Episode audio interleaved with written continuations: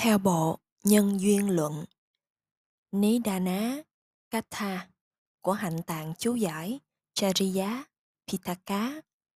Commentary. Sau khi được chính thức thọ ký, vị Bồ Tát cố gắng vượt bậc và không ngừng để thực hành viên mãn các pháp ba la mật, Barami, các pháp xả thí, Chaga và hạnh đức, Chariya là những pháp cần thiết để thành đạt A-la-hán đạo tuệ. Arahata Magga nhà ná và nhất thiết trí.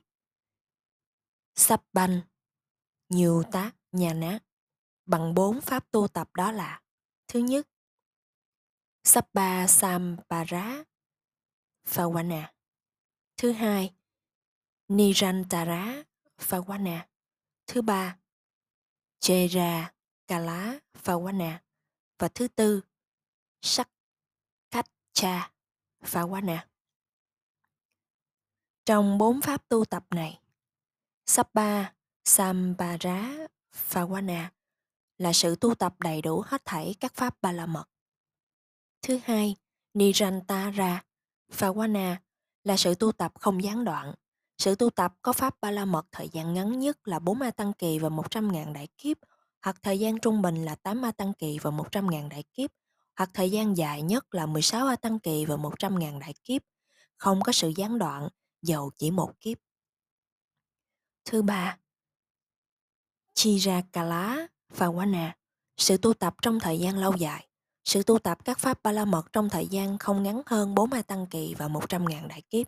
Thứ tư, Sắc chanh chá và Phawana, sự thực hành các pháp ba la mật một cách cẩn trọng và đầy tôn kính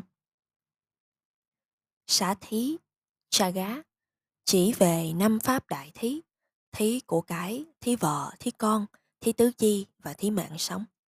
Hạnh, chariya là sự thực hành đem lại lợi ích cho mình và kẻ khác. Có ba loại. Thứ nhất, lokatha chariya, thế gian lợi ích hạnh, tức là sự thực hành vì lợi ích của tất cả chúng sanh. Thứ hai, Nyatatha Chariya, thân thích lợi ích hạnh, tức là sự thực hành vì lợi ích cho thân bằng quyến thuộc. Thứ ba, Buddhatha Chariya, giác ngộ lợi ích hạnh, tức là sự thực hành và tinh tấn để mưu cầu sự giác ngộ.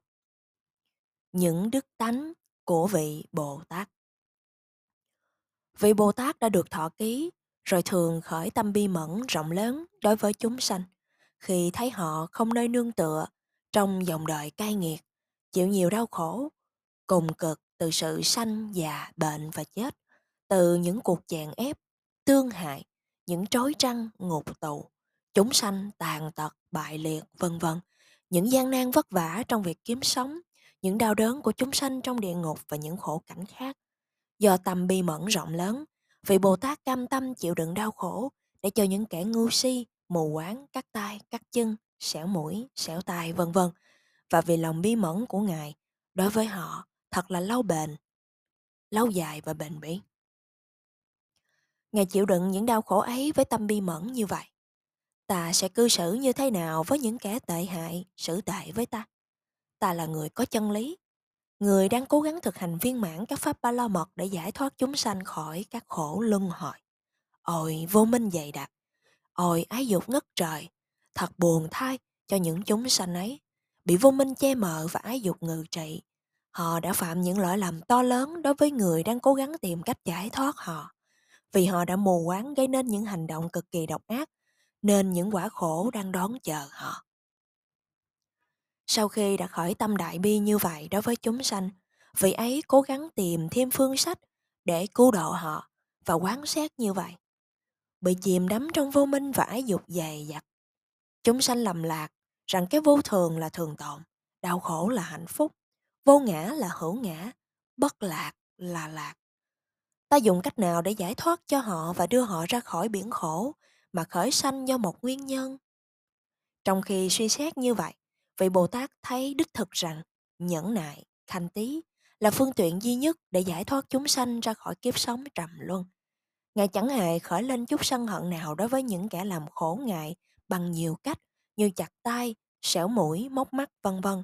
Ngài tự nghĩ giờ quả của những ác nghiệp mà ta đã làm trong quá khứ, bây giờ ta phải lãnh chịu khổ đau. Vậy vì chính ta đã gây nên tội lỗi trong quá khứ nên khổ đau này xứng đáng với ta. Ta là người đã từng phạm sai lầm.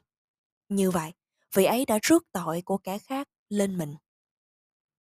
Vị ấy còn suy nghĩ vậy. Chỉ có nhẫn nại, ta mới có thể cứu vớt họ. Nếu ta cư xử quấy với kẻ làm quấy, thì ta chẳng khác gì họ. Như thế, ta làm sao có thể giải thoát được họ ra khỏi những nỗi thống khổ của vòng luân hồi? Không bao giờ được. Do đó, dựa vào sức mạnh của pháp nhẫn nại là nền tảng của tất cả sự sức mạnh. Bằng pháp nhẫn nại, ta tiếp tục tiếp nhận những hành động sai quấy của chúng sanh. Và với pháp từ bi, làm hướng đạo, ta sẽ thực hành viên mãn các pháp ba la mật. Chỉ bằng cách như vậy, ta mới có thể chứng đắc vô thượng chánh đẳng giác. Và sau khi ta chứng đắc vô thượng chánh đẳng giác, ta mới có thể cứu độ tất cả chúng sanh ra khỏi đau khổ mà khởi sanh do một nhân. Vị ấy đã thấy đúng pháp như thật. Sau khi đã quan sát như vậy, Bồ Tát thực hành các pháp ba la mật một cách phi thường. Ba la mật gồm có 10 pháp căn bản, 10 pháp bậc cao và 10 pháp tối cao. Tổng cộng là 30 pháp ba la mật. Được gọi chung là những pháp cần thiết cho sự giác ngộ. Giác ngộ tư lương, bồ thí, sam thi ra Sự thực hành các pháp ba la mật xảy ra theo bốn cách tu tập đã được nêu ở trên rồi. Không ở lâu tại các cõi trời trong khi thực hành ba la mật. Trước khi đạt đến chỗ viên thành các pháp ba la mật như kiếp của Bồ Tát Quasantara, trong khi vẫn còn đang thực hành các pháp ba la mật, đã bố thí sanh mạng và tứ chi, tu tập các pháp hành, vị Bồ Tát có thể thường xuyên tái sanh làm vị thiên, có thọ mạng lâu dài do những quả phước to lớn mà họ đã tích tạo được. Nhưng vị ấy chọn cách rút ngắn thọ mạng của mình ở cõi chư thiên bằng cái chết do nguyện lực, thắng giải tử. Ách thí mút tí mà trà nha. Vì khó thực hành viên mãn các pháp đa la mật ở trong các cõi chư thiên. Do đó, vị ấy tái sanh nhiều lần trong cõi nhân loại, là nơi mà vị ấy có thể tiếp tục hành trì các pháp ba la mật. Sự so sánh ba la mật với đại dương. Đại dương giàu mênh mông đến đâu, nó vẫn có sự hữu hạn vì nó có đáy, có bề mặt và có những dãy núi. Cách ca, hoa lá, bao bọc chung quanh. Nói cách khác, đại dương của Pháp Bố Thí Ba La Mật mà vị Bồ Tát đã tích tạo và thực hành viên mãn thì rộng lớn vô lượng. Tầm cỡ của nó thật vô hạn. Nói về Pháp Bố Thí Ba La Mật, người ta không thể xác định được giới hạn của những tài sản của cải đã được cho đi cũng như máu thịt, hay thân, mắt, đầu mà vị Bồ Tát đã xả thí đến chúng sanh. Cũng thế, người ta không thể nói được giới hạn của những pháp ba la mật khác như giới ba la mật, sila, parami chẳng hạn. Như vậy, qua sự so sánh giữa đại dương với các pháp ba la mật, cần lưu ý rằng đại dương nó có giới hạn về sức chứa, dù nó rộng lớn mênh mông, nhưng các pháp la mật thì to lớn vô lượng.